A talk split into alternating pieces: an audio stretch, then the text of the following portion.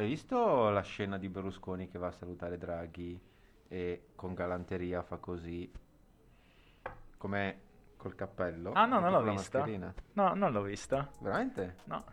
Serio? Prendi per il culo? No, no, non l'ho, non l'ho vista. Ho visto, Dove la foto di, ho visto la foto di loro due che si danno il, il gomito. Ah, gran Come- scena, gran scena. gran scena. veramente- Mi sono quasi commosso. Buonasera, Lazzar. Tra l'altro Berlusconi non tornava a Roma da anni. Cioè, Sul, sul serio? Sul serio, sul serio. Ma lui non è parlamentare? Lui è europarlamentare?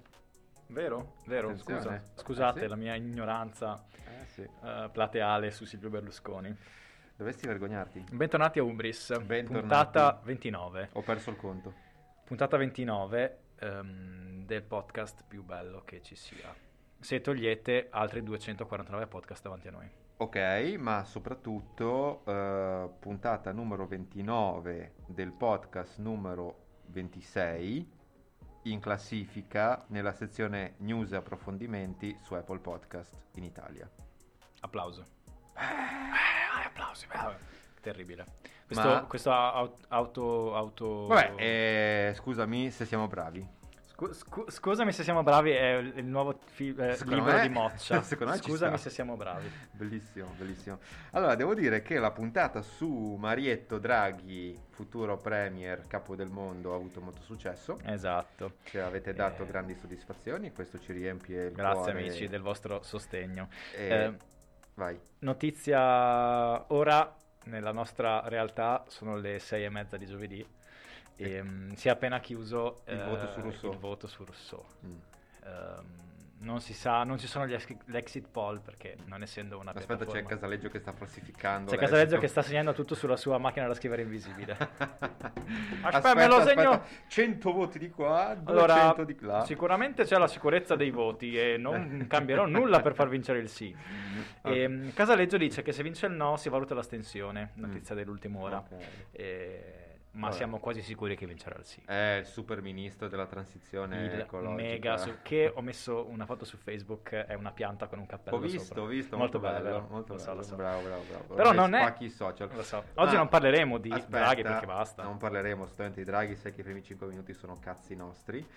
In attesa del miracolo di Mario Draghi, eh, tu sai che io Cosa? sono una Ma persona, tu sai che io sono una persona che ha una vasta cultura e che soprattutto cerca di pescare nel sottobosco eh, alla ricerca di contenuti che sono delle perle d'oro. Ci tenevo a condividere con te 30 secondi, 30, di un Vai. personaggio che tu adori. Ma cosa c'entra con la nostra puntata? Non C'entra, c'entra, c'entra. Ah, ok.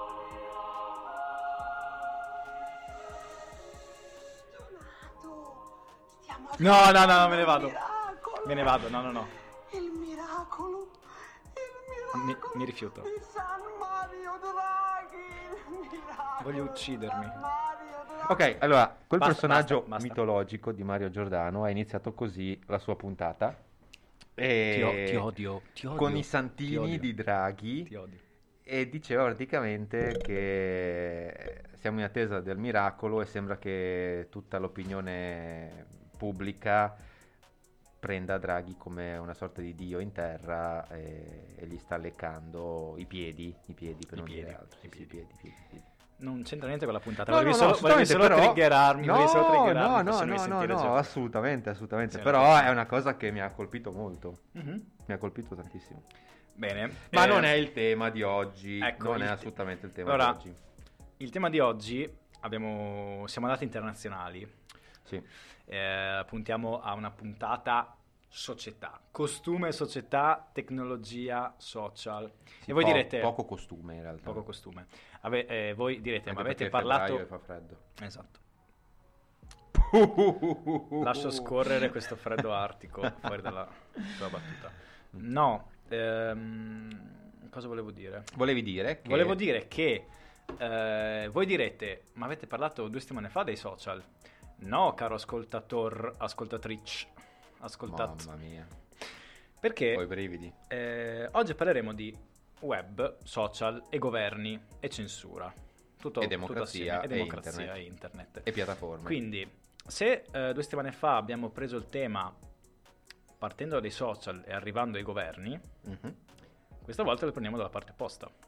Partiamo dai governi o dalle arriviamo- dittature e arriviamo a come governi e dittature sfruttano eh, la loro mano sui social e sul web. Ok. Giusto? Ti ho Giusto. fatto, ti ho fatto un No, no, hai fatto un'ottima intro, ma adesso vorrei fare uno spiegone. Uno spiegone fatto molto bene. Mi sono preso un sacco di appunti. Ho navigato nel sottobosco dell'internet. Eh, due ad volte che arrivare... sei sottobosco, ti piace la parola? Sì, tantissimo. Ah, Fino ad arrivare a beppegrillo.it. Ti- Non sto scherzando. Ah, non, l'ho, non l'ho mai sentito, cosa un blog di... Eh, sì, di fa un comico di cucina? che- no, Ok. no, no, no. Ah, tra l'altro, scusate, eh, aperta parentesi, mi è capitato questa settimana di vedere un video di Beppe Grillo.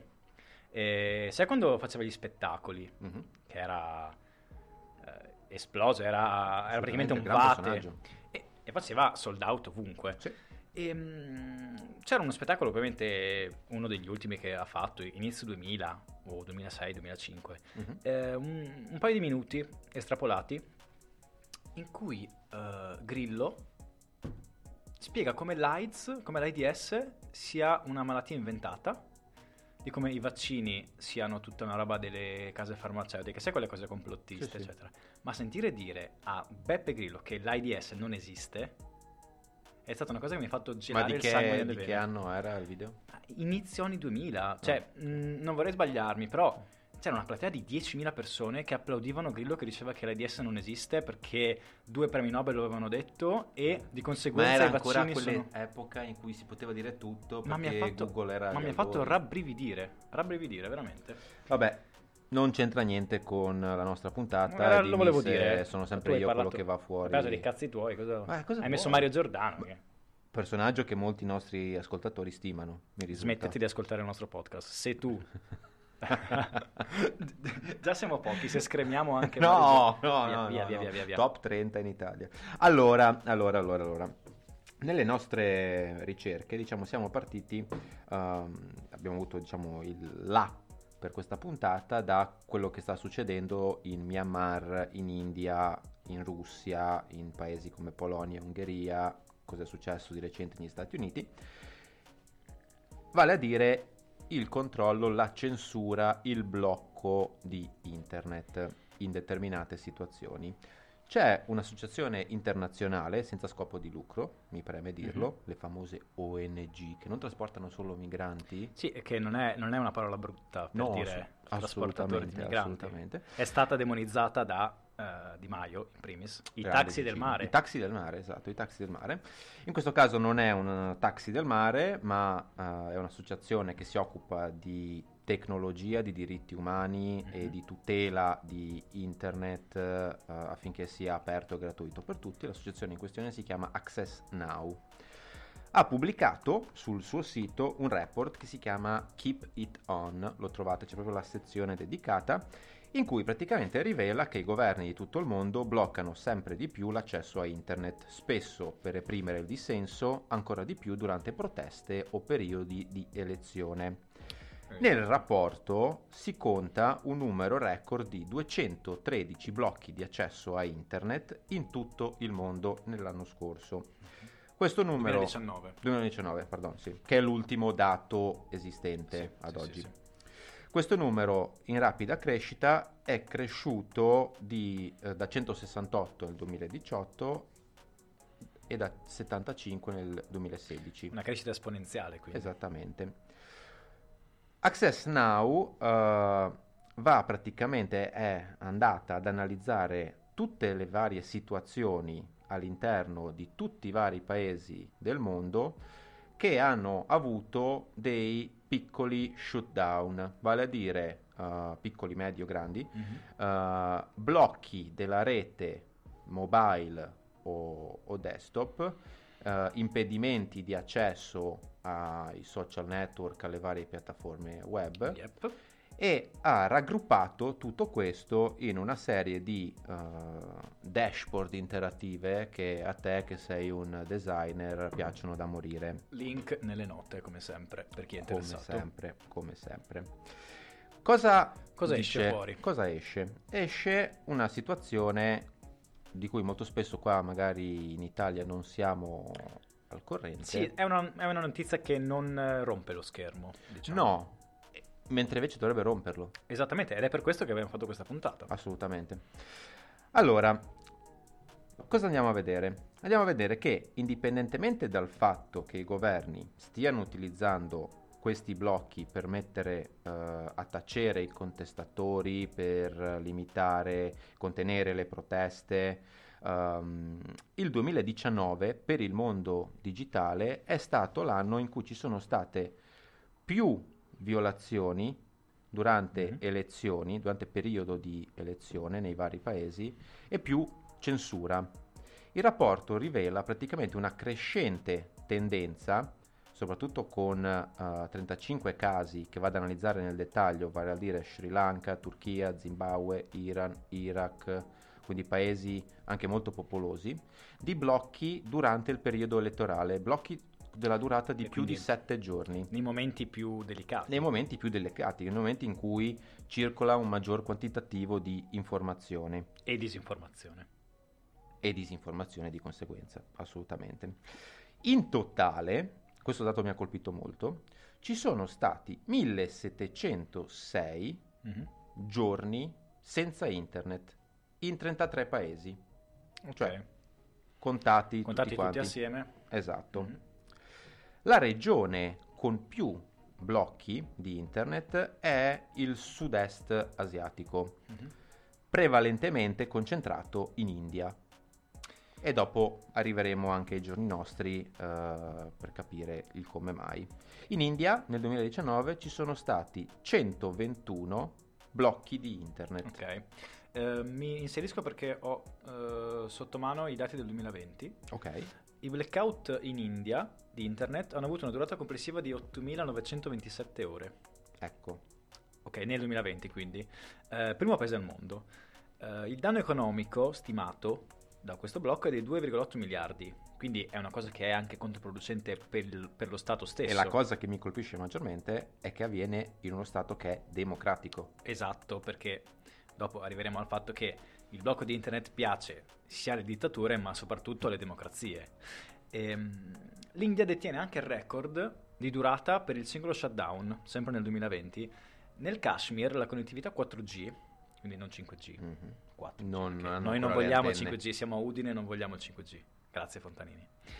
Ehm, Per chi non lo sapesse, è il sindaco di Udine. di Udine.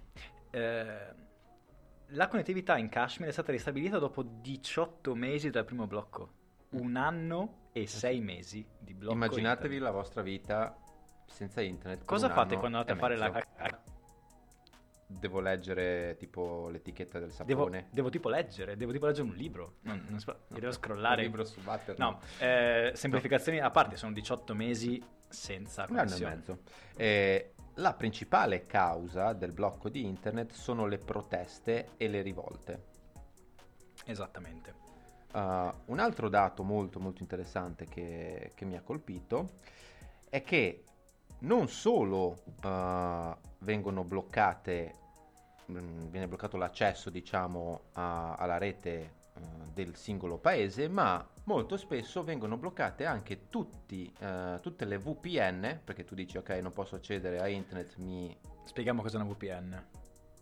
Tu non sai cos'è una VPN. non so spiegarlo Una VPN praticamente è... ehm, tu fai finta di di geolocalizzarti essere- in un altro di stato. accedere Così erano tramite... buoni tutti a spiegarlo. Beh, io, io sono terra-terra. Ok. Eh, quindi fai finta, di essere, fai finta di essere in un altro stato per accedere a una cosa che è bloccata nel tuo stato. Mm. Semplicemente, se io da qui... Cioè, di eh, fatto, tu da Canicati puoi far finta di essere a New York e, vederti... guardarmi Netflix americano. Esatto, esatto. Pagando 99 centesimi al mese. Ok. Provatelo, non è male. Esattamente. Per anni ho fatto questa cosa. Bene, vai avanti, grazie. E... La cosa dicevo che mi ha colpito maggiormente era proprio che venivano chiusi anche venivano chiusi tutti i vari servizi di VPN e di conseguenza tu non potevi, non avevi proprio un Sì, escamotage. è una cosa sistematica, proprio non hai via d'uscita. Non hai via d'uscita, non hai via d'uscita. E di conseguenza ci siamo chiesti, ma perché è più facile scandalizzarsi per situazioni dove una piattaforma social privata impedisce a Donald Trump di esercitare la sua libertà di parola rispetto a quando governi, come in questo caso anche democratici, vedremo adesso anche altri casi specifici, limitano l'accesso alla popolazione alla rete internet? Perché nella nostra mente eh, È più facile. scatta la molla del ah no, Trump ha diritto di parola e sono il primo a dirlo, assolutamente, anche se oggi è arrivata la notizia del ban Perenne. eh, perenne da, Permaban. bello. E, e quindi perché la libertà di espressione ci appassiona quando riguarda la piattaforma digitale, mentre ci lascia indifferenti quando riguarda il governo, la democrazia e la vita dei cittadini? Mm, ma più che indifferenti, eh, ci lascia indifferenti. ci in Occidente po- non si è mai parlato di boh, in. Occidente non si è mai parlato perché siamo probabilmente siamo poco informati. Mm. Ehm, e soprattutto forse perché ehm, le principali campagne eh, atte alla virgolette democratiz- democratizzazione dei social e al controllo della libertà di espressione di parola degli ultimi anni, degli ultimi mesi sono portate avanti da enti governativi. Quindi diciamo una delle due campane è quella che dà contro all'altra. E mm, in, una, in una democrazia comunque e nello Stato di diritto moderno lo Stato è sempre al di sopra delle ehm, aziende e dei, e dei sistemi. Dovrebbe. Dovrebbe esserlo. Quindi probabilmente nella, Cioè, nella nostra, nostra testa, testa nella nostra testa la piramide esattamente la piramide è eh, Stato che controlla e gestisce Buono. Stato buono azienda cattiva che fa quello che vuole con le sue politiche interne Però nella ha funzionato è... probabilmente ha, ha funzionato fino a vent'anni fa Mm. nel senso quando un- un'idea di business come Twitter per esempio non Era poteva mai esistere certo. quindi probabilmente siamo ancora legati alla forma mentis del, del passato. Questo è quello che vedo io, quindi Stato padre padrone Mm. che anche se ti tira uno scappellotto lo fa perché ti vuole bene, Mm. eh, ente privato che fa soldi tramite i nostri dati, cattivone che non mi lascia parlare. Questo è, mio- è il mio punto di vista. Certo, Quindi però me dovrebbe preoccuparci Sì, sì, no, no, molto sì. di più. è proprio, bisogna fare uno shift di paradigma proprio nella visione che abbiamo di- dello Stato e dei social e del web in generale. Perché non dimentichiamoci che il web comunque è nato come... eh, cioè, l'idea principale era piattaforma libera, Strumento libero di condivisione delle informazioni. Non lo è più. No, no, più no, oggi il web tanti- è sempre più in mano ai big tech. Esattamente, che non è, in realtà non è scorretto secondo me, è un'evoluzione naturale. Accentramento di poteri e di... Mai mi sarei Influenze? sognato di sentirti dire queste cose. Non ho, detto che è giu- sinceramente. non ho detto che è giusto, ho detto che è normale, Mm. che è, eh, è, è comunque naturale.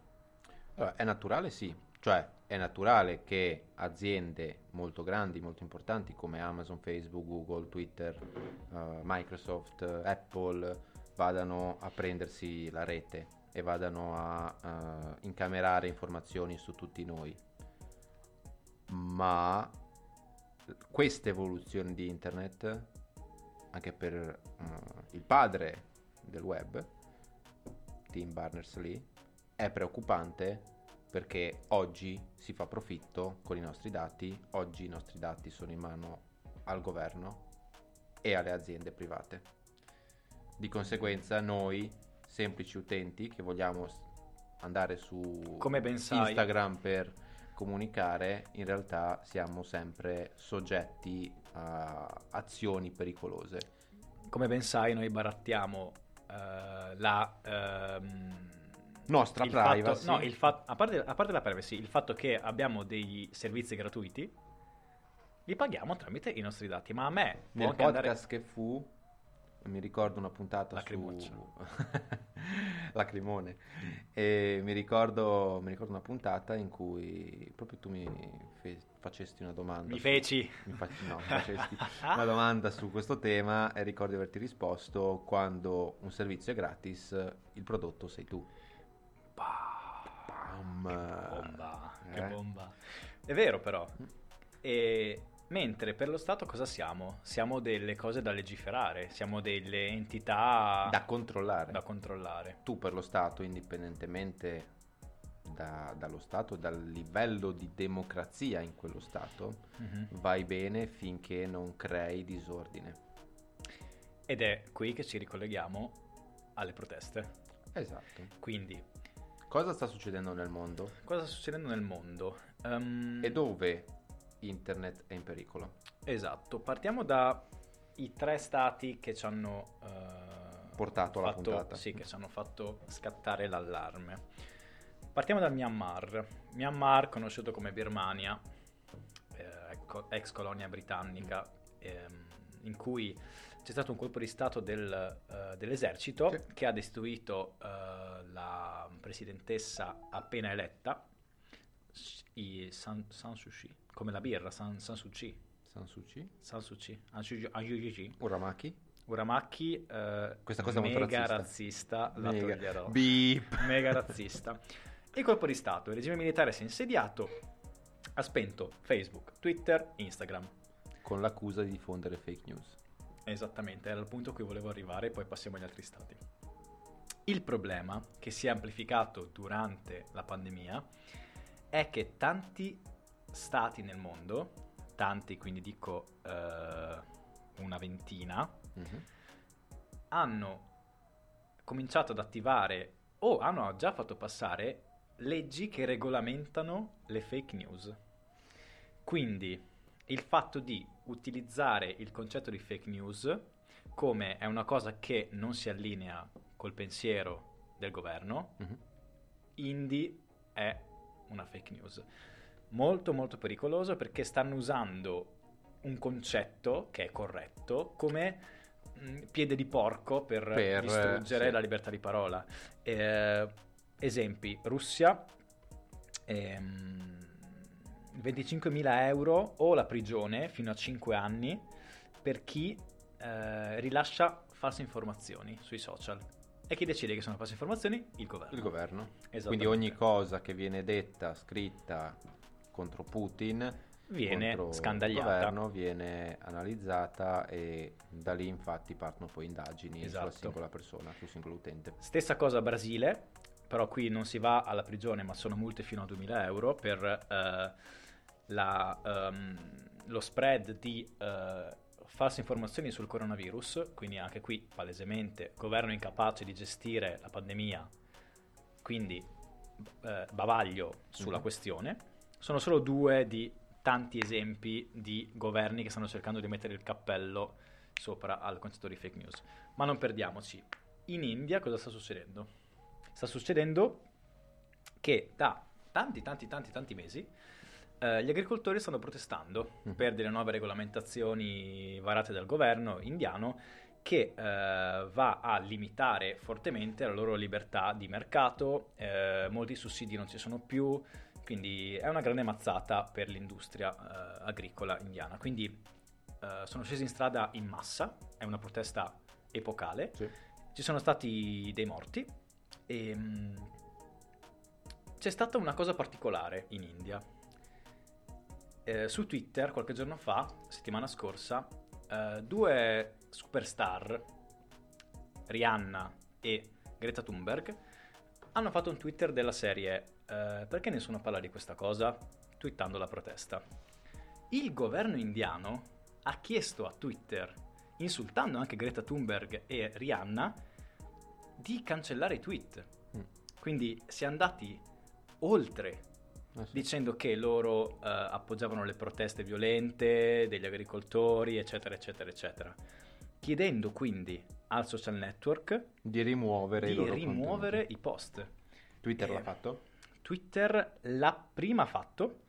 Il governo ha anche chiesto, oltre a questo, di eh, bloccare e sospendere 250 profili di persone legati agli Alle attivisti, proteste, eccetera. In prima, col- in, in prima, in prima battuta Twitter li ha bloccati. Poi è ritornata sui suoi passi dicendo, sbloccandone una buona parte, dicendo che comunque questa cosa violava la, la libertà di espressione. Mhm. Però ha dato il suo beneplacito inizialmente Mhm. ed è una cosa molto problematica. E arriviamo all'ultimo, che è la Russia. Anche qui eh, come Ne abbiamo detto parlato puntate fa, Navalny, ehm, diversamente da altre volte, la protesta è molto più vigorosa, Estesa, ci sì. crede molto di più. E, mm, il 10 gennaio eh, la Russia ha varato una nuova norma che ha imposto delle multe fino al 10% del fatturato annuale per qualunque azienda social che non rimuove contenuti illegali. Mm. Quindi, eh, ah, il primo febbraio è stata eh, estesa questa legge e ora obbliga le principali piattaforme a rimuovere qualunque contenuto sia ritenuto illegale dalla legge russa. E, è, è folle. Indubbiamente, Cioè, indubbiamente sì. dici a Facebook, dai una multa a Facebook del 10% del suo fatturato, che è abbastanza. Miliardi? è abbastanza. Perché non cancella quello che vuoi tu? Sì, eh, diciamo che è una situazione molto pericolosa a Assurdo. cui stiamo andando incontro. È assurdo. Eh, quindi,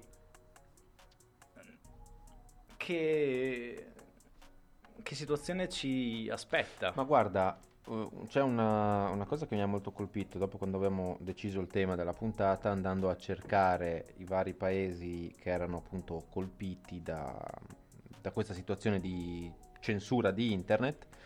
C'è la top 10, oltre all'India che... Top 10 degli stati più dittatoriali. No, stati più Metti qui il censurati. jingle divertente.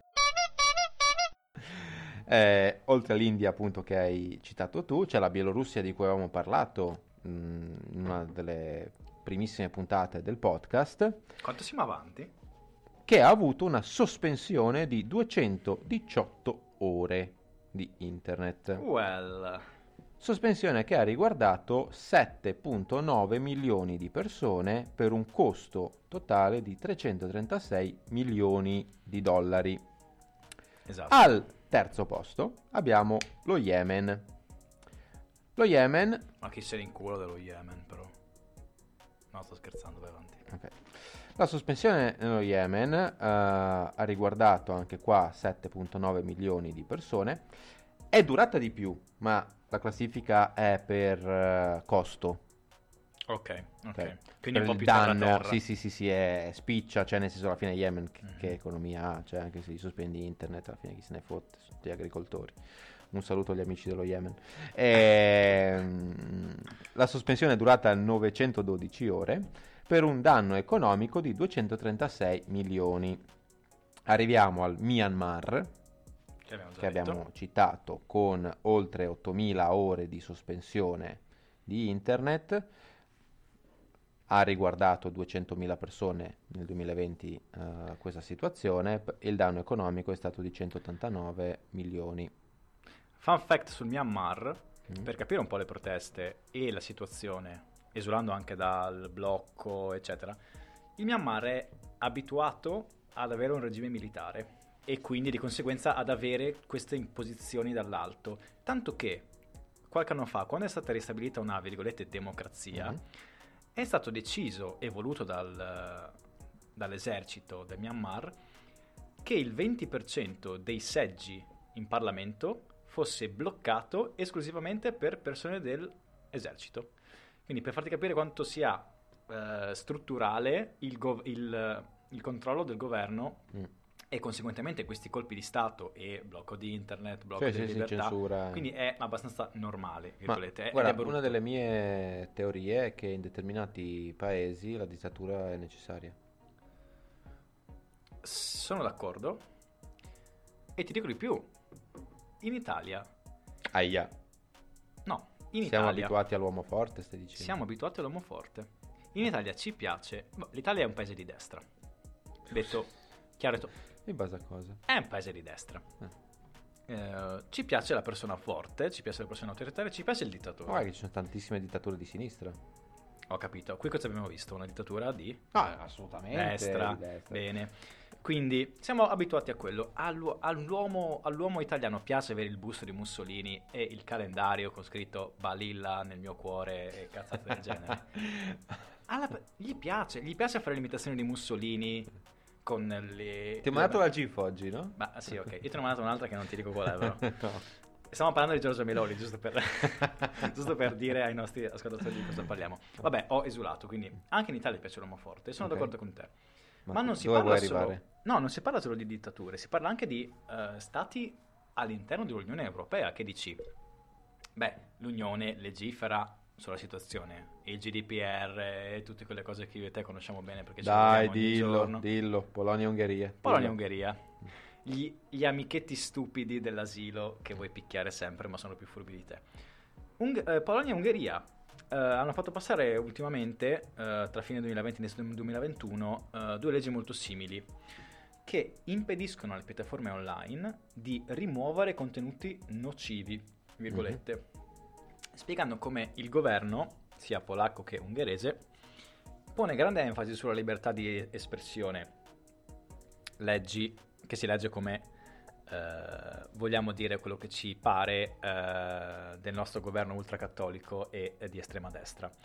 Quindi eh, idee e concetti che sui social non dovrebbero stare, quindi misogeni, omofobi, eh, di estrema destra, che sono alla base della politica imperante in Ungheria e Polonia, c'è il divieto di cancellarli, quindi è una libertà di parola al contrario, non so, è una, è una non libertà di censura. Sì, E, mm, tutto ov- ovviamente conseguente anche al fatto di Trump. di- certo, certo. E certo. Ho una breaking non news. so cosa ne pensi. Vai. Non c'entra niente, ma c'entra quello che dicevi all'inizio. Cioè, è verissimo poi che i nostri ascoltatori sono già nel futuro. Vabbè, ha, vai, vinto, ha vinto il sì su Rousseau. Oh no, di quanto? Allora, su 119.544 Letteralmente aventi diritto. Mm. ci sono stati 74.537 voti espressi.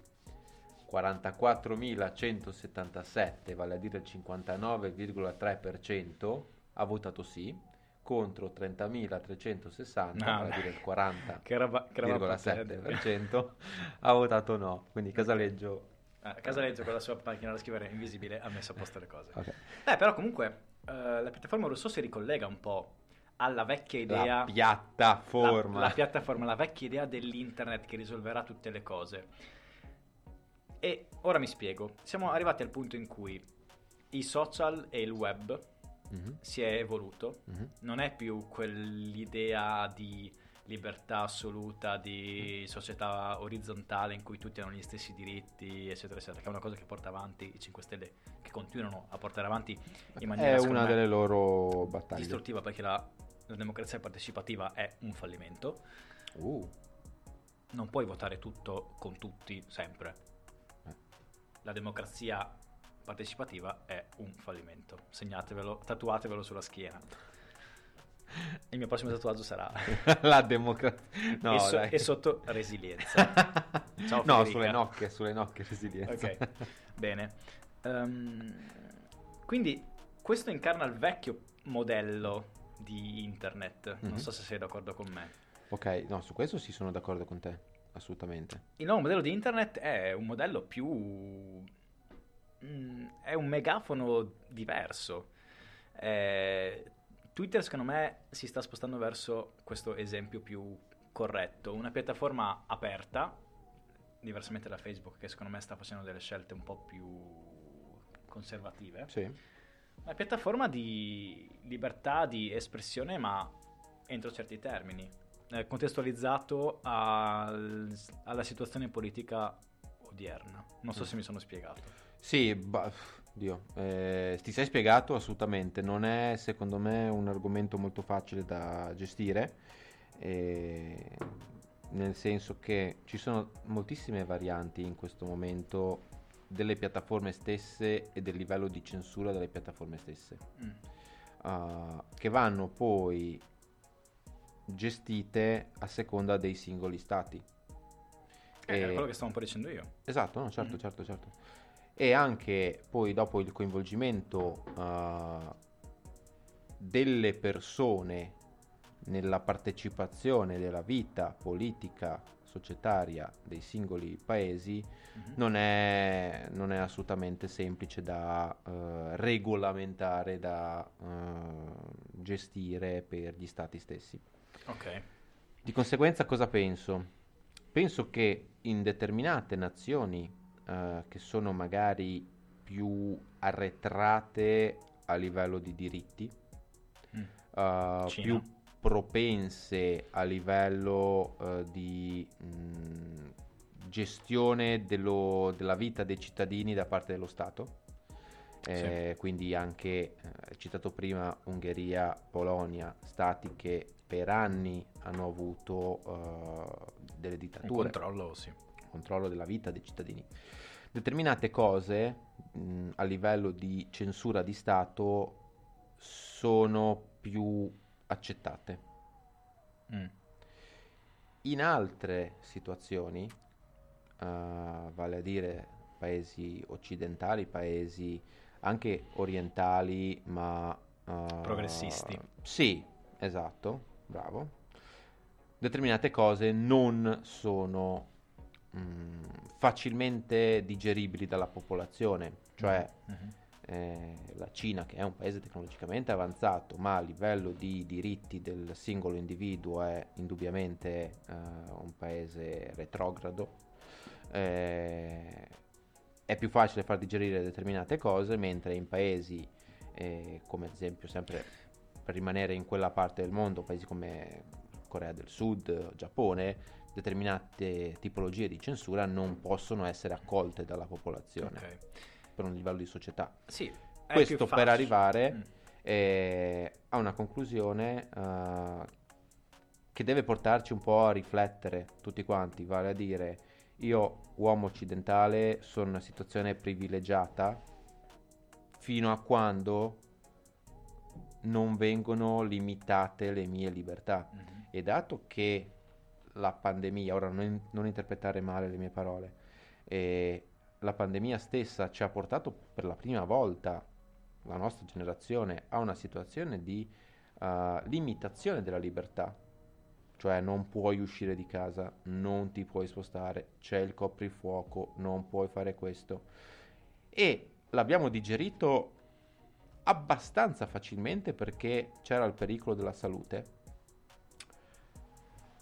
Quando arriverà, e arriverà, non so quando, ma Mm. nei prossimi 50 anni sicuramente arriverà, uh, un impedimento di cosa puoi, cosa non puoi fare anche nella tua vita digitale, come reagiremo, Mm. cosa faremo. Che... che bomba droppata così. No, cioè nel senso secondo me... A fine eh, puntata. ti, ti spiego anche perché mh, ho fatto questo ragionamento. La Cina, a livello tecnologico, è l'Europa fra dieci anni, è l'Occidente fra dieci anni. Cioè tutto quello che succede in Cina da- dal 2000 ad oggi è successo anche qua con eh, tot tempo di eh, distanza, a livello tecnologico Mhm. sto, sto parlando. E di conseguenza io mi aspetto uh, che prima o poi determinate cose succedano anche qua, perché quello è il metro di paragone che, che dobbiamo avere. Poi Quindi- non arriveremo mai a una dittatura comunista eh, come, come in Cina. Il grande, il grande firewall, la grande muraglia digitale, Sì. che se pensi è un po' il muro di Berlino del XXI secolo.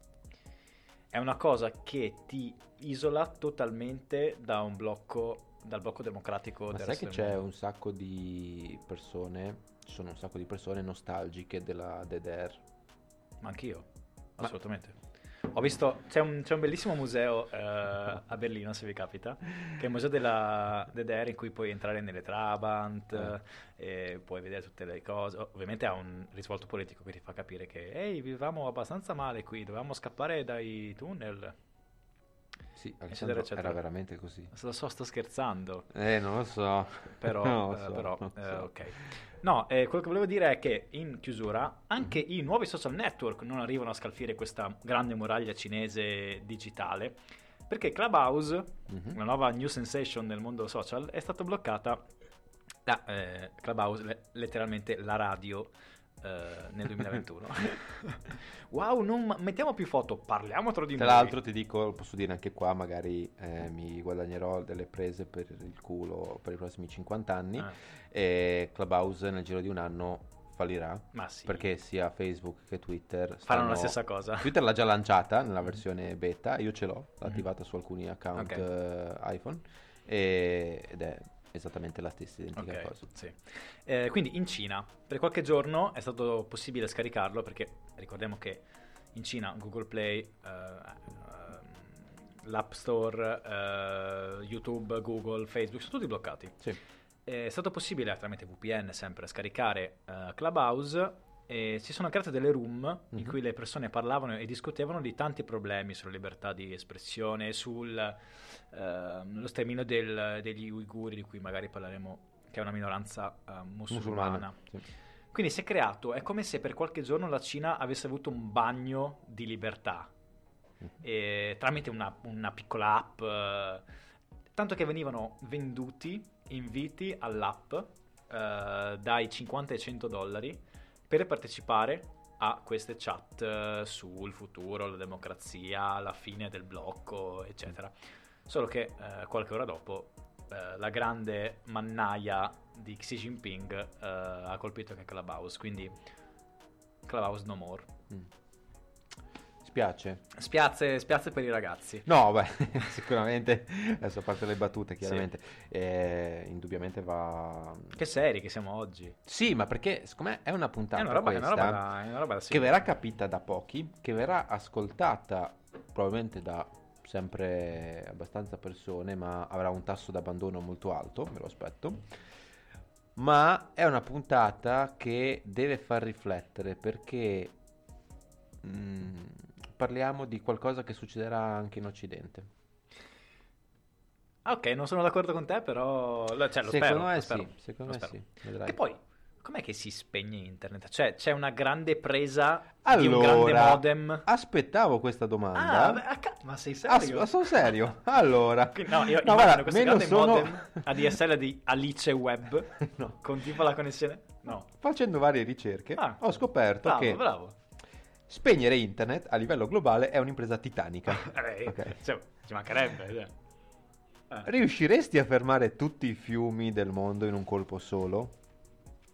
No, No. Ok, bene. grazie. Ecco, bloccare internet oggi è come bloccare tutti i fiumi insieme. A causa della deriva eh, che c'è stata negli ultimi anni, anche del discorso del fatto che facevamo prima, che molte società private gestiscono determinati flussi di dati Mhm. e, e quindi eh, tutta la rete di nodi che insieme contribuisce allo scambio di informazioni è in mano a società private, enti, organizzazioni, governi. Ok. Di conseguenza, non è che c'è un server di Stato, tu arrivi, premi on, off, ok, accendo internet in Italia, Ah, ok, spengo, in- ok. ok, No, non no. c'è tipo l'inserviente che per Uffa. caso può spegnere internet. Che inciampa Ma- sulla presa e No, no, no, no, no. Eh, ma di fatto c'è un sistema molto, molto, molto, molto complesso, molto strutturato eh, tra reti governative e reti private che viene gestito in questo modo e di conseguenza è impossibile spegnere, e siamo tutti connessi, impossibile spegnere internet ovunque. Per fortuna. Ehm, una puntata ricca che vi dà molti spunti di riflessione. Scriveteci eh, che cosa ne pensate. Siamo sempre aperti al dialogo. Anzi, in realtà dipende da chi legge il vostro messaggio su Insta- Instagram. Io vi risponderò sempre, Lazzaro è un po' più restio. Non è vero. Instagram Ubris Podcast per aggiornamenti, eh, contenuti tutti belli e... Ho una cosa da dire. Non Ti hai detto ricordi- niente per 44 minuti, vai. Ma non è vero. Ehm, Non è vero, ti sì. ricordi prima che citavo beppegrillo.it? No, non lo ricordavo. Ok, Sì, ricordo. e praticamente su beppegrillo.it avevo trovato questa notizia che parlava sempre del blocco di internet e il eh, comico scrive che nel 2019 il filosofo dell'Università di Birmingham Martin Reglitz, spero di averlo pronunciato bene, Martin se sei all'ascolto fammelo sapere, eh, ha presentato un caso esauriente per stabilire l'accesso a internet gratuito senza censure come diritto fondamentale dell'uomo. Era quello che volevo dire. Secondo me è una Eh. soluzione. No, no, no, dico che è una soluzione. È come, Allora. è come l'acqua internet, è fondamentale. Reglitz sostiene che nel XXI secolo l'accesso a internet non è un lusso, ma è un modo vitale di ottenere informazioni e di esercitare la libertà di parola. Quando l'accesso a internet è negato o bloccato da un governo, soffoca attivamente i diritti umani fondamentali dei cittadini. Io mi trovo pienamente d'accordo Anch'io. con questa Quindi visione non società. non scrivono solo cagate sul blog di Grillo. Io immagino sempre Grillo che fa tutti i post, tra l'altro, ma Sì, probabilmente sì. non ne scrive neanche Nella mezzo. cameretta, certo. Eh, però sì, questa cosa mi ha, mi ha colpito, sì. Ci sta come chiusura. Bravo, sei stato bravo oggi. Complimenti. Grazie. Bene, andiamo a fare un cin. Cin. E, mm, buona serata e Vuoi che ti sentiamo- rimetta un po' di Mario Giordano? No, grazie, ci sentiamo settimana prossima.